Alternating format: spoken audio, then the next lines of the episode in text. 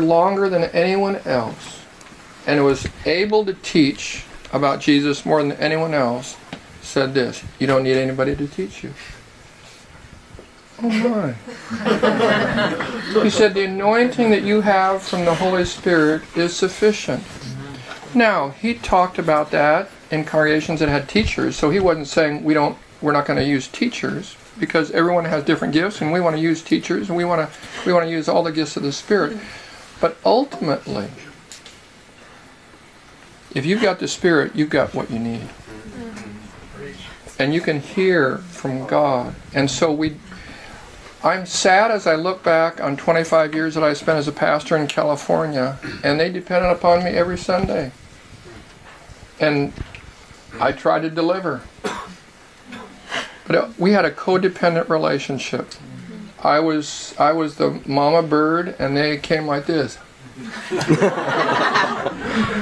I shoved it in. And they took it in, and then I'd meet him at the door and they'd say, "Fine sermon, Pastor." I heard that from 100 people every Sunday. I got tired of hearing it, frankly. And so what we decided, in fact, Dan helped me see this. He said, "Paul, if you set the standard as, if you've been to seminary, graduated from seminary, you can teach here, then that's what you'll get. But if you set the standard that they can do it, then people will want to share." Yeah. And so it's been so exciting to be a part of a group where the playing field is level.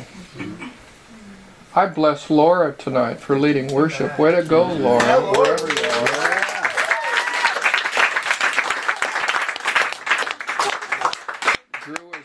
He's got a team of people that lead worship. And what you need, one of the things you need to lead worship is to be a worshiper.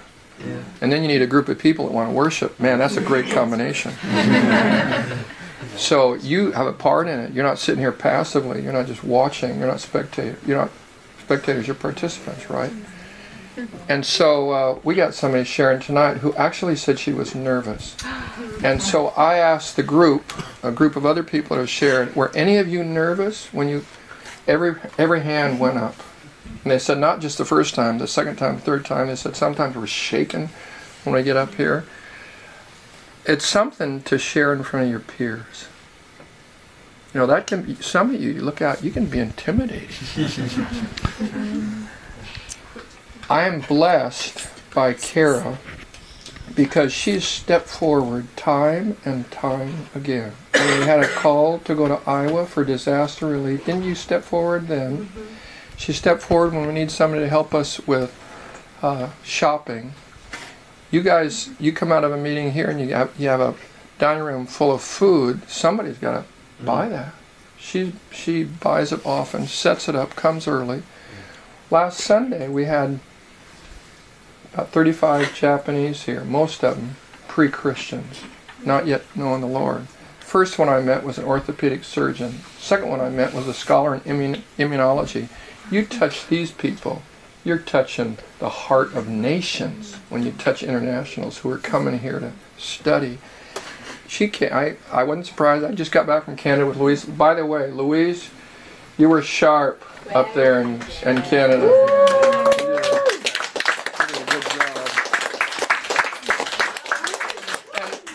Here in the kitchen helping to make sushi and donburi and oden.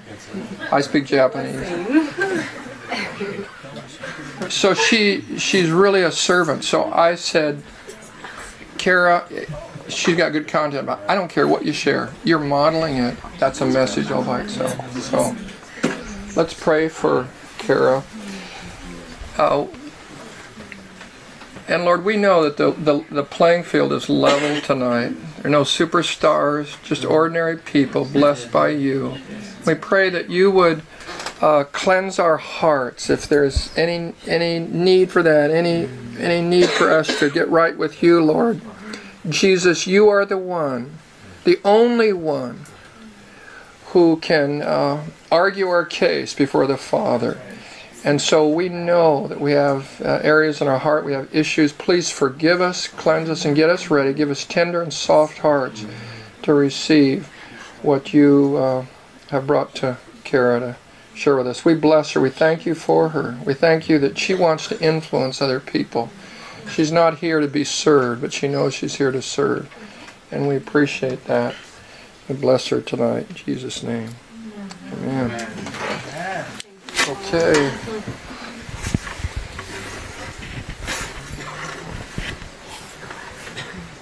Hello, everybody. Hi. Can you make sure the recorder's on? Okay.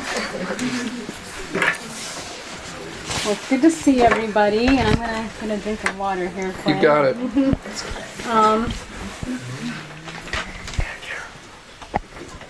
The Lord is good, and He's really been laying this on my heart for a while now.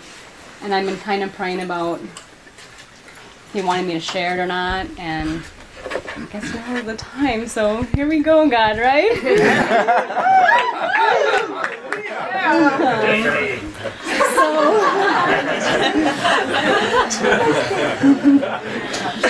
So as we're entering the season of His birth, He really is the ultimate servant, the ultimate lover, and that's why He came. So if y'all just want to close your eyes, I'm just going to read a short scripture here, and if you want to meditate on it, or you can keep your eyes open, whatever you feel you want to do. Who, being in the very nature God, did not consider equality with God something to be grasped, but He made Himself nothing, taking the very nature of a servant, being made in human likeness, and being found in appearance as a man, He humbled Himself and became obedient to death, even death on a cross. Therefore God exalted Him to the highest place and gave Him the name that is above every name. That is the name of Jesus, that every knee should bow in heaven and on earth and under the earth, and every tongue confess that Jesus Christ is Lord, to the glory of the God the Father. And that's from Philippians 2:6-11. The past few weeks, there's been a lot of people speaking on identity and covenant, and Ali spoke on dreams a couple years ago. And I think they all interrelate to each other in a lot of ways. God uses our identity and our dreams for us to serve Him and for the glory of His kingdom. And then to do that, we really need a strong covenant with Him and also with our fellow believers, because we're going to need to be lifted up when we go out to serve the Lord. And later I'm going to be sharing my testimony, or a part of it, of what I really learned the hard way, of how important all those things are. But I was going to see... So that's one thing we need to remember, that we are one body, but each of us has a different part. And sometimes we can be jealous over the next person or think we're not good enough, and we've talked about that a lot in Communitas, but really how important that is. And so the first thing I'm going to talk about is preparing for service, and it does take action on our behalf. We can't just sit there and serve. Serving takes action. So let's look at some scriptures, and I'm going to have you help me here, of what God's chosen people, and we're all God's chosen people. And He's called each one of us to do something, and whether we stay here in America or whether we go overseas. But the Lord's really been laying on my heart, I think, as we're being prepared now, and Communitas is a great preparation for that. Some of us are going to be called out, whether here or overseas, to where it's going to be really difficult, and we're not going to want to be there, and we're going to want to go back to other familiarity. We're going to come back to this, because Communitas won't always be with us. Although we wish it would be, it won't always be there. And so this is our preparation now, and we just need to thank God for what He's doing now in our lives, and really just listen to His voice about where He's going to be calling to us next. That's right. That's right. And so God wants us to know His love, and He wants us to rest in Him. And so now let's just talk about some of His fellow servants. For example, what they had to do to prepare for how the Lord was going to use them. So when I pause, I need you to fill in the blank. All right? So Noah had to build an ark. All right. Oh, yeah. Abraham had to, and then let's look at this. Abraham to show God that he was willing to sacrifice his son. So that he had waited a long time for, correct? And Joseph was sold into slavery. And then he was thrown into to fulfill God's service for him. Moses had to escape into the desert. And Jonah spent 3 days in oil. That's right. Big fish. All of you know your Bible stories. So just that. And you know, and we're, you know, and it's great to laugh about. Because, you know, it's like, it's after we've gone through that trouble, we can go back and say, all right, God, you know, that was just a moment in time. But think of how all those people were feeling at that moment when they were preparing, when Noah was building the ark, when Moses was in the wilderness. And just think of Christ. I mean, he had to leave heaven to come down, you know, in his 30 years. And so that's just for the glory. And now I want just to... think about that and how God used his disciples when he called his disciples. Jesus came down from heaven to serve us, and he could have done it alone because he's God, but he chose not to. He chose 12 great men, and he had some other disciples to help him out. He had a core group of people to help him out when he was serving. And I want to think about what the disciples gave up. The disciples gave up their careers. The only thing they ever knew, to follow him. And John the Baptist gave up all the worldly things to prepare the way for the Lord. And sometimes in the Bible, Jesus asked people to sell everything they had, leave their family, the ones they loved, to follow him. Christ never said it would be easy. That's right. But he's there for us. And if somebody wants to read... I'm sorry, I wrote down the verse, but I need to find it. But Philippians, I think it's Philippians. Sorry, here. I can't find the verse right now, but there, I think it's it's Mark 6:20, where God says, you know, when I send you, I'll be with you. God is always going to be with us, and that's throughout the Bible. And then if you I'm going to read these 3 verses here, and Jesus said it would never be easy. But he did call us to be disciples of all the nations, even and to love those who persecute you. Matthew 5:44. And Jesus said, if anyone would come after me, he must deny himself and take up the cross and follow me. And so they pulled up their boats on the shore. They left everything and followed him. And this is just a question for you to think about. Could you leave your car, leave your home, leave your family? Some people did it for the rest of their lives. And I just want you to just maybe meditate on that right now or throughout the week. Because Jesus often withdrew to lonely places to pray. Prayer is so important in the ministry. And having fellowship in prayer, not only alone, but gathering your covenant, your fellow believers to pray with you. Especially when the times just get hard. And I understand that Jesus is not going to call us all to sell everything. He's not going to call us all to leave our families. But he's going to call us to things that we don't want to do. And that's when we're going to need the support. And we want to quit and we won't want to do it anymore because we cannot do nothing on our own. That's right. That's right. It needs to be with the Lord. And so now I'm kind of going into my testimony. I gave my life to the Lord when I was like 4 or 5 years old. And... it's been an amazing journey. When I was little, though, I was that little evangelist. I wrote, I love Jesus, all of my crayon boxes. I wanted the whole world to know about him. You know, I was so in love with him at the time, and I told everybody about him. And, you know, I think, you know, as you realize now as adults, I was persecuted then. Kids were like, I don't want to hear that, you know, and they kind of teased me. And so through the rest of my elementary years and junior high, I was still in love with the Lord. I was involved in a youth group. I wanted to serve him. I gave water to the people in the nursing home. I mean, anything I could do just to show people my love, I would do it. And I have to realize, too, that that was Christ working through me. It was nothing that I did, but it was Christ. And so I was always around this fellowship of believers. I was always involved in church. I had good Christian friends to pray with. And then I went to two Christian colleges. I went to Seattle to get my associates in biblical studies, and that was like the first time, because I grew up in a Lutheran church. So raising the hands was not something we did, you know. And so I went to church and I met this girl, and she really taught me, you know, like the charismatic action, to praise the Lord, to raise your hands, to go deep within to Him. And so that was the time that I really started to grow in the Holy Spirit. And I kind of I kind of always knew what the Holy Spirit was, because my parents kind of taught me about Him, but I never really saw it to the fulfillment I did out there.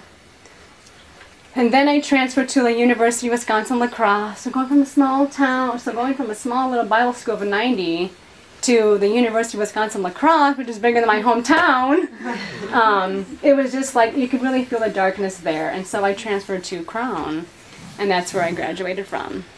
So as you can see, like I've always been around, and even at La Crosse, I got involved in a Bible study. I was involved in a church there.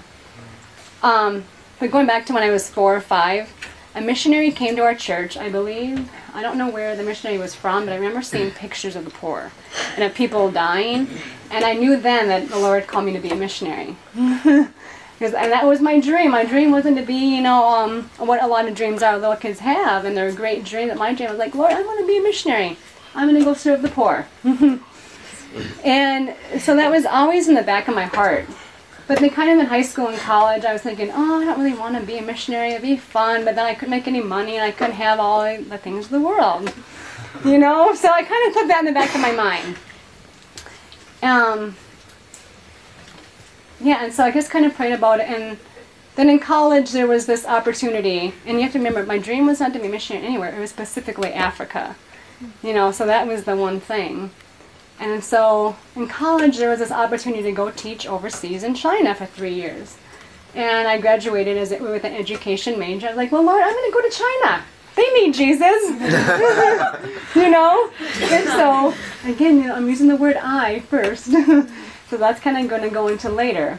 And so everything was working out well. I sent in my application, and everything was going smoothly. They said, okay, go get all your shots to come overseas.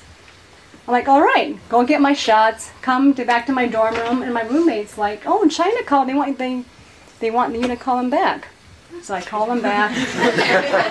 Did I go? No. They said, we really need you to have more experience overseas. And it was really hard, because I think a part of me more wanted to go to China to get out of America, because I was sick of the consumerism and all of that. So I was following not God's path, but my path for the wrong reasons. And could God have used me if I went over there? He could have, but He didn't want me to go over. He was like, He knew my dream.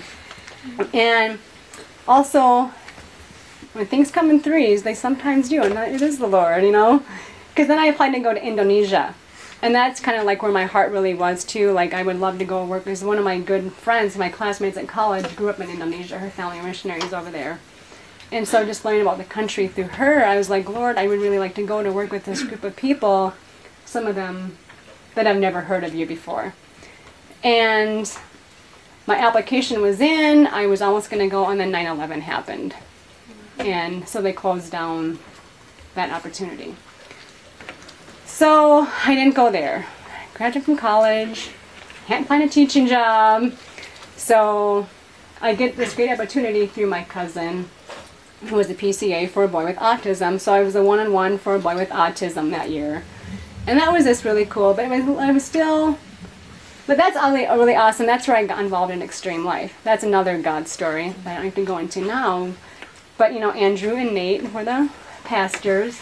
And that was just an amazing 1.5 years with them. I'll say 1.5 years later, because I did leave for the Peace Corps. And that's where we're going to go, to where I felt with the Lord for a while. But, it was awesome, because I was in this awesome group of believers. I had the Holy Spirit, I had Jesus, and I had these fellow Christians around me that you get together and pray. I had a prayer partner. My best friend was my roommate. We'd pray together every night. And it was like a really time of growing for me. I was like, hey, you know, Lord, I love you. You're awesome. I was kind of going back to where I first knew him. It was just really renewing, and it was awesome. And then I applied for the Peace Corps because I was going to go with Africa Inland Missions because I knew the Lord was kind of allowing me to go. And but I never felt like the Lord was opening that door, because he's like, oh, you have to raise $10,000 a year. And I'm like, I just got out of college a year and a half ago, 2 years ago. And I had a lot of debt to pay off going to 4 years of private school. And so I didn't go there. And then I was really praying about it. And the Lord kind of speaks to me.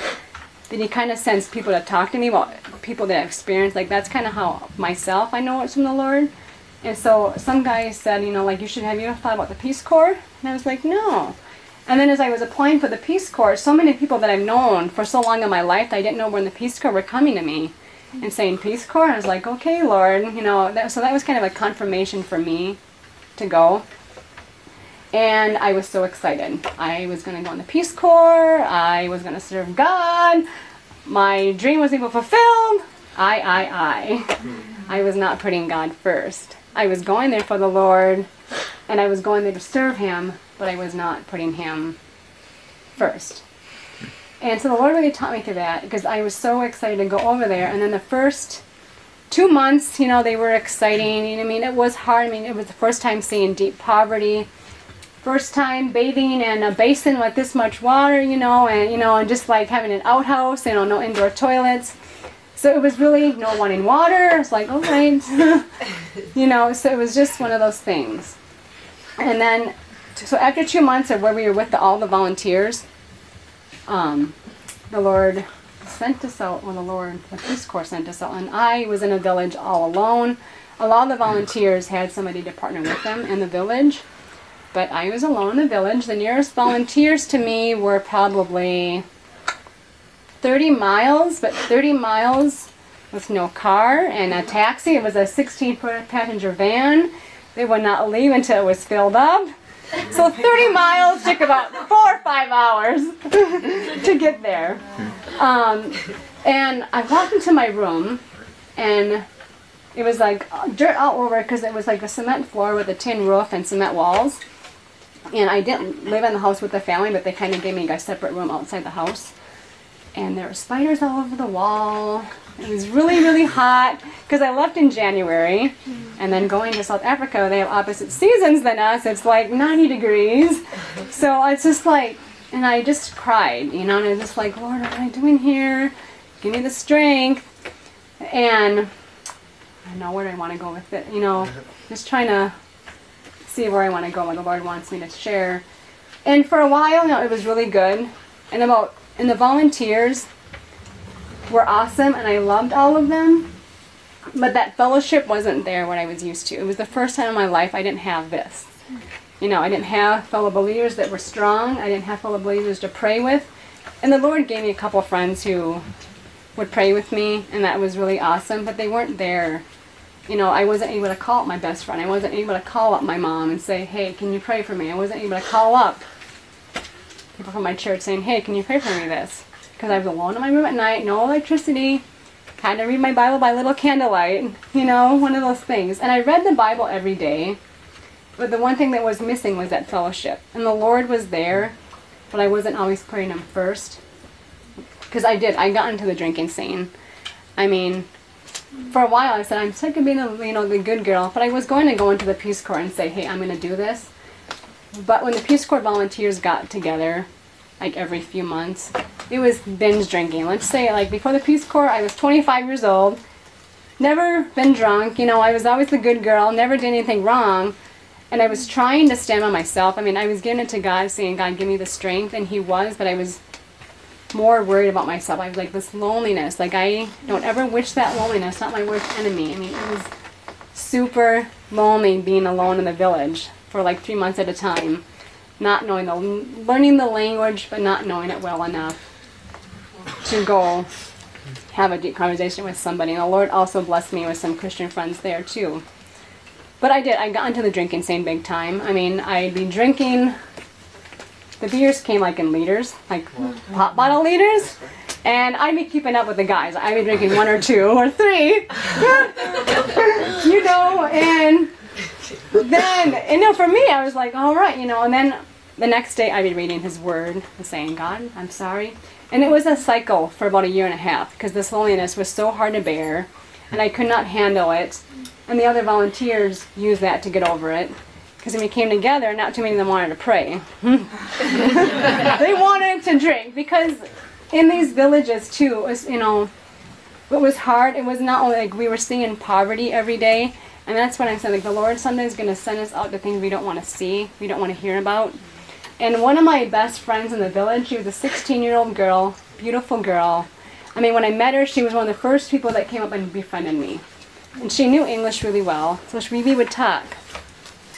And about 1 year into it, she went to, and I live with the Ndebele culture, and it's like 1% of the population in South Africa, but the women and the men have to go to initiation schools. She went to her initiation school, and at this time I thought, you know, I knew that they were there at the house for a month. I didn't really know what happened, and I tried to ask, but nobody really told me. But when my friend came back, her name was Figile, I didn't recognize her. Her head was shaved. She had a and somebody had to point her out to me. I was like, because I was looking for Figile, you know, because the girls come out and dance after they're done going to the initiation school to become a woman. And I really never really understood, and I tried to love her, but she really withdrew from me for the next few months, and I really just tried to be open with her and talk to her. Later, I found out when I was traveling with the, through South Africa, that the Ndebelés still practice partial female circumcision. And so, you know, like seeing that and knowing that, I mean, I was so angry at, I mean, I was angry at God. And because there were 3 nights when I was ready to go home the next day. And I would pray and I'd be like crying out to God. I was like, God, I'm so angry at you for bringing me here. And I know it was my dream, but why did you bring me here? I mean, I didn't know it would be that hard. And the Lord really gave me the strength to stay. I mean, on my own behalf, I wanted to go home. So when I say that, so when people like make comments, you know, like, or they say to me, oh, you're in the Peace Corps 2.5 years, you're such a servant. And I was like, it had nothing to do with me. I was following God, but I wasn't following God. If you understand what I'm saying? Like I was going to worldly things first, and then going after that, after I have a hangover, like, all right, Lord, I'm sorry. I'll be able to do this next time. And He gave me strength, but the Lord loved me, because He always meets us where we're at. He loved me, and He helped me finish serving out that term. And if I would have gone home, I would not have grown like I did. The Lord really taught me what true servanthood is, and He really taught me that these people need love. And so like 1.5 years into it, after 3 times of almost wanting to go home, I met a group of strong Christians, and I was rebaptized on Valentine's Day. And it was totally awesome, the best Valentine's Day ever. It probably ever will be. Oh, the Lord is so good. And the last 6 months were beautiful. I mean, God really helped me not go to the alcohol anymore, and He helped me, because also during that 1.5 years, I tried drugs for the first time. And that's another thing that I'm not going to go into now, but the Lord showed me how to love other kinds of people that I never, that I always knew the Lord God, but I understand more now. I understand what they're going through. And the Lord used that. And so I just want to say the Lord loves you. Be encouraged. And when He sends you, go to Him, because He's not going to leave you. And times are going to get time, and He's going to send people to you to bring you up, to pray with you. And so I just want, I had Drew going to put in a psalm, and I just really want us to listen to the words and meet the Lord at the cross, because He's meeting us where we're at. And this season especially, that the Lord's going to use you in miraculous ways. He's going to love you. So let's just right now just meditate and love the Lord on this song, please.